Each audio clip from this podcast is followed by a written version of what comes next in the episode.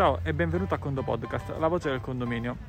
Oggi parliamo di movimenti per competenza e movimenti per eh, cassa. Sostanzialmente vediamo qual è la differenza, ma soprattutto quando utilizzare una tipologia e quando un'altra, ad esempio con le rate condominiali, con un esercizio straordinario, eh, con i movimenti di gestione. Allora, innanzitutto un bilancio deve essere per competenza. Cosa significa? Che se io, immaginiamo che il bilancio termini al 31 dicembre, inizio il 1 gennaio, se una spesa è, da, è, stata affrontata, nel senso una voce di spesa, un lavoro a dicembre, però poi la fattura ci arriva a febbraio del fornitore, noi non dobbiamo inserire la spesa nell'anno successivo. Immaginiamo che questa spesa è a dicembre 2021 e poi la paghiamo a febbraio 2022. Questa va nel bilancio del 2021, non va in quello del 2022 per diverse ragioni. Ah, perché la spesa è stata fatta nel 2021.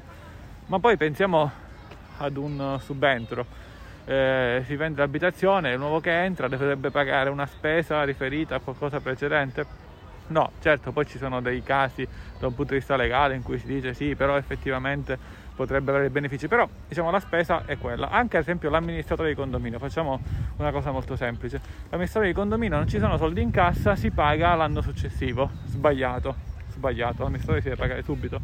Ehm, ma deve essere di competenza di quell'anno, anche perché soprattutto nel bilancio condominiale, bisogna dire che quelle spese ci sono state eh, da un punto di vista di competenza, quelle competenze di spesa.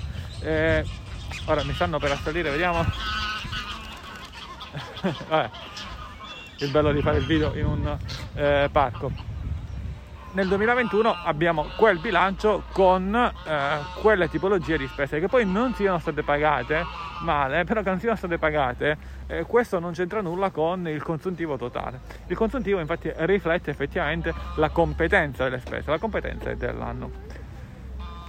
Nell'anno successivo quindi avremo sostanzialmente poi dei, mm, eh, dei debiti che dovremo andare a pagare, ma tutto questo lo fa in automatico con domani ovviamente e, e tutto nella situazione patrimoniale è, è, è chiaro. Ora, il punto è che alcuni invece utilizzano il, questo principio per errore anche nelle rate condominiali e invece no, che poi è il punto del podcast di oggi. Se c'è una rata condominiale di dicembre 2021 che viene pagata a eh, gennaio 2022, bene, questa eh, rata deve essere assolutamente inserita nel bilancio del 2022, ovvero quando vado a chiudere, andate a chiudere il 2021, il signor Mario che non ha pagato, non Mario Draghi ovviamente, né Giuseppe Conte, il signor Mario che non ha pagato la, la rata, eh, a bilancio chiude con una rata non pagata. Effettivamente non chiude con una rata non pagata, perché quando chiudi il bilancio le rate pagate e non pagate in un certo senso non c'entrano assolutamente nulla. L'unica cosa che conta è il totale pagato rispetto al totale a consuntivo che lui avrebbe dovuto pagare, vabbè, qualche altra cosettina, però la faccio semplice.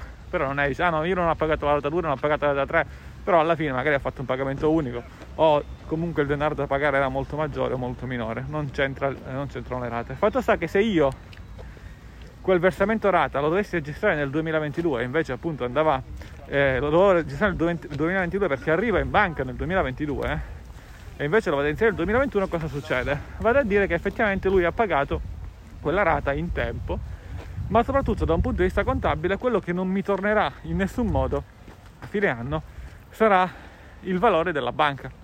Cioè se nella banca realmente a fine 2021 noi abbiamo, faccio un esempio, 10.000 euro, poi Mario paga 1.000 euro nel 2022 e non ci sono altre spese, 10.000 più 1.000 fanno 11.000 chiaramente, ma il valore di chiusura al 31 dicembre è 10.000 se io vado a inserire questa spesa con data contabile eh, nell'esercizio, innanzitutto da mettere nell'esercizio 2021, con data contabile che ne so, 31 dicembre, per fare un favore a Mario, beh, risulterà a fine anno 11.000 euro in cassa eh, bancaria, cosa assolutamente non vera, non eh, veritiera.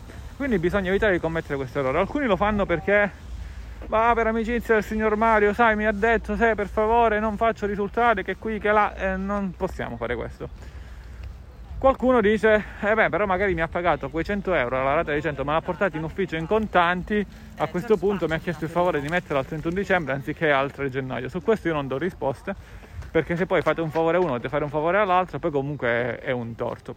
Però effettivamente solo esclusivamente da un punto di vista contabile, in quel caso non vi torna la cassa contanti e non c'è, una, non c'è, una, specie di traccia rispetto alla banca che è certo, però in ogni caso io consiglio di non farlo, se la paga al 3 gennaio, al 10 gennaio in contanti, beh, e va inserita in quella rata. Fermo restando che i contanti vanno evitati, piano cashless e, e tutto quanto sostanzialmente online.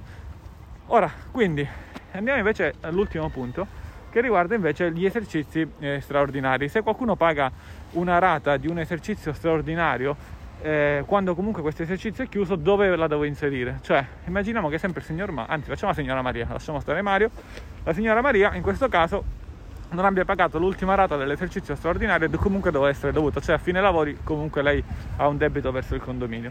Che faccio? Lascio l'esercizio straordinario aperto fin tanto che non la paga? Se poi non la paga oggi, non la paga domani, non la paga fra un anno, due anni, mi porto questo esercizio avanti?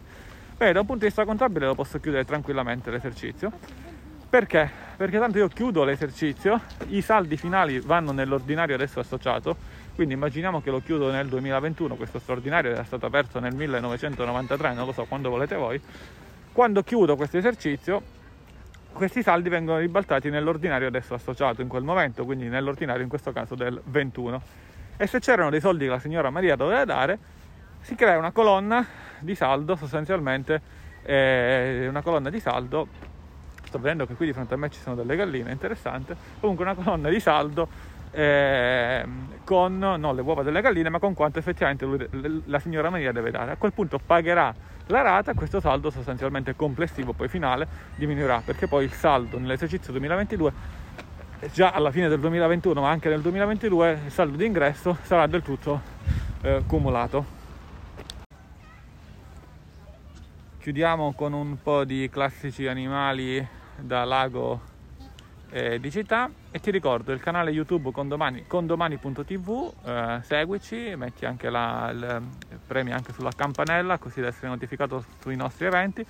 Gli eventi principali, eh, oltre chiaramente al Condo Podcast, ogni mercoledì alle ore 15 il Condo Time e per quanto riguarda gennaio e, e febbraio 2021 eh, il Condo Caffè ogni venerdì alle ore 15. In entrambi i casi su www.condomani.live in diretta YouTube e Facebook.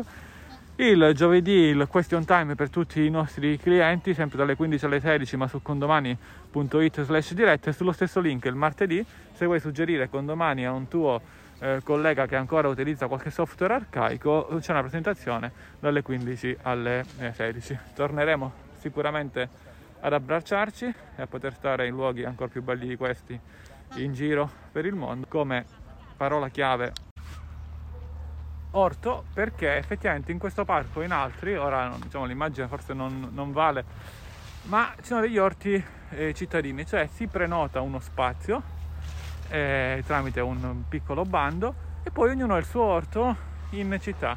Un'iniziativa che esiste in tantissime città d'Italia, d'Europa e sicuramente del mondo, ma questo appunto è uno.